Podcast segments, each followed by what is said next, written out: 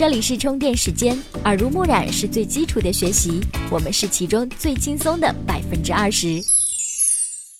媒体与内容探究世界运行的新规律，欢迎您收听文化媒体人频道。前两天看到一条令人惋惜的消息：八月三十一号，陕西榆林市的一名待产孕妇由于疼痛两次和家里说要剖腹产，但是家属呢一直不愿意，坚持顺产。当晚，她从五楼跳下去，抢救无效身亡。原本迎接新生命的喜，变成了一尸两命的丧事儿。是怎样的无奈，让这位母亲带着尚未出世的孩子一起离开人世？我想起一句话：有些生命呢，却在一瞬间被人夺去。我们掌握着别人的生命，但却不知道能否掌握着自己的命运。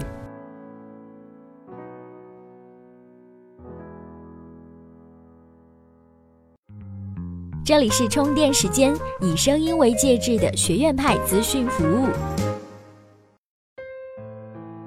关于生孩子到底有多痛，没有经历过的人还真没有发言权。下面就通过纪录片《来吧孩子》当中的一个记录生产的过程的片段来感受一下。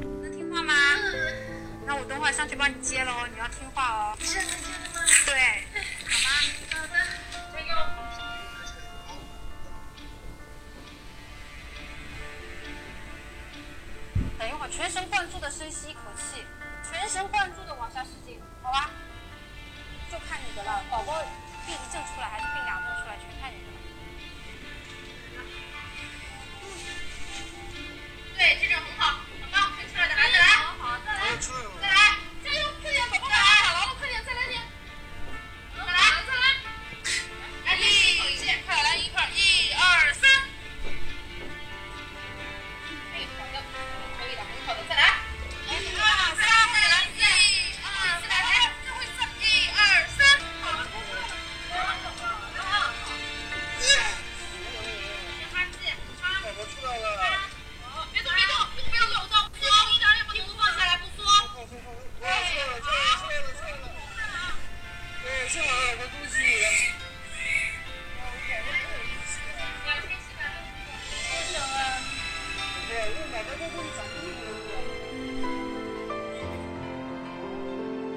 产妇如此疼痛的情况下，遇到保大人保小孩的问题，有没有相关的法律条例可以作为决策参考标准呢？《医疗机构管理条例》第三十三条规定，医疗机构实施手术、特殊检查或者是特殊治疗的时候，必须征得患者同意，并且呢，应当取得其家属或者是关系人的同意并签字。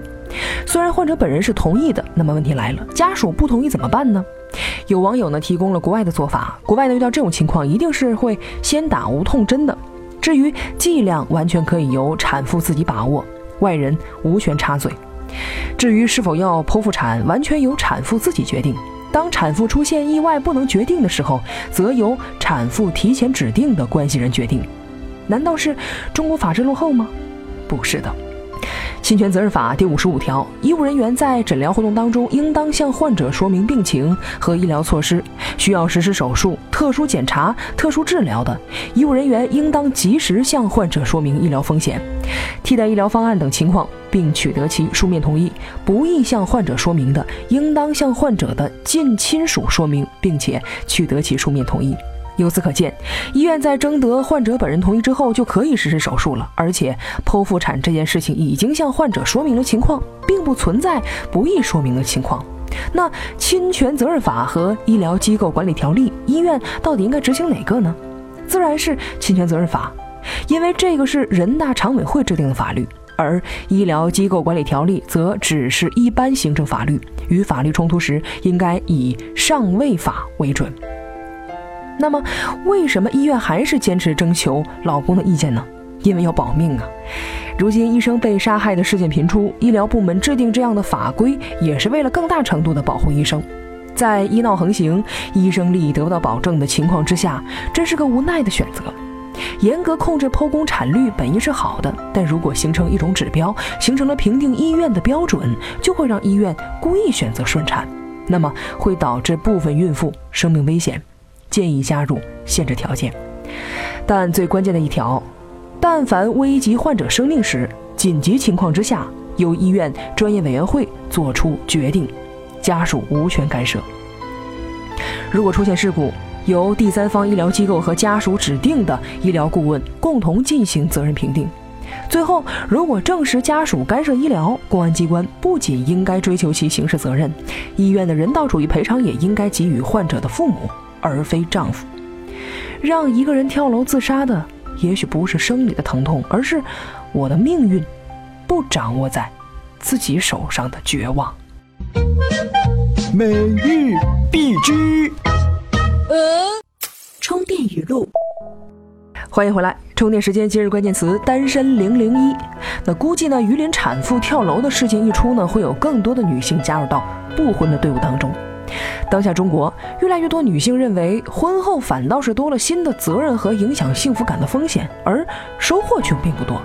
那还不如单身来的自在。试问持这种观点的女性，真的敢单身吗？那今天呢，您在充电时间的微信公众号当中回复“单身零零一”，就可以收到一篇文章，一起来讨论一下我们到底具不具备单身的条件。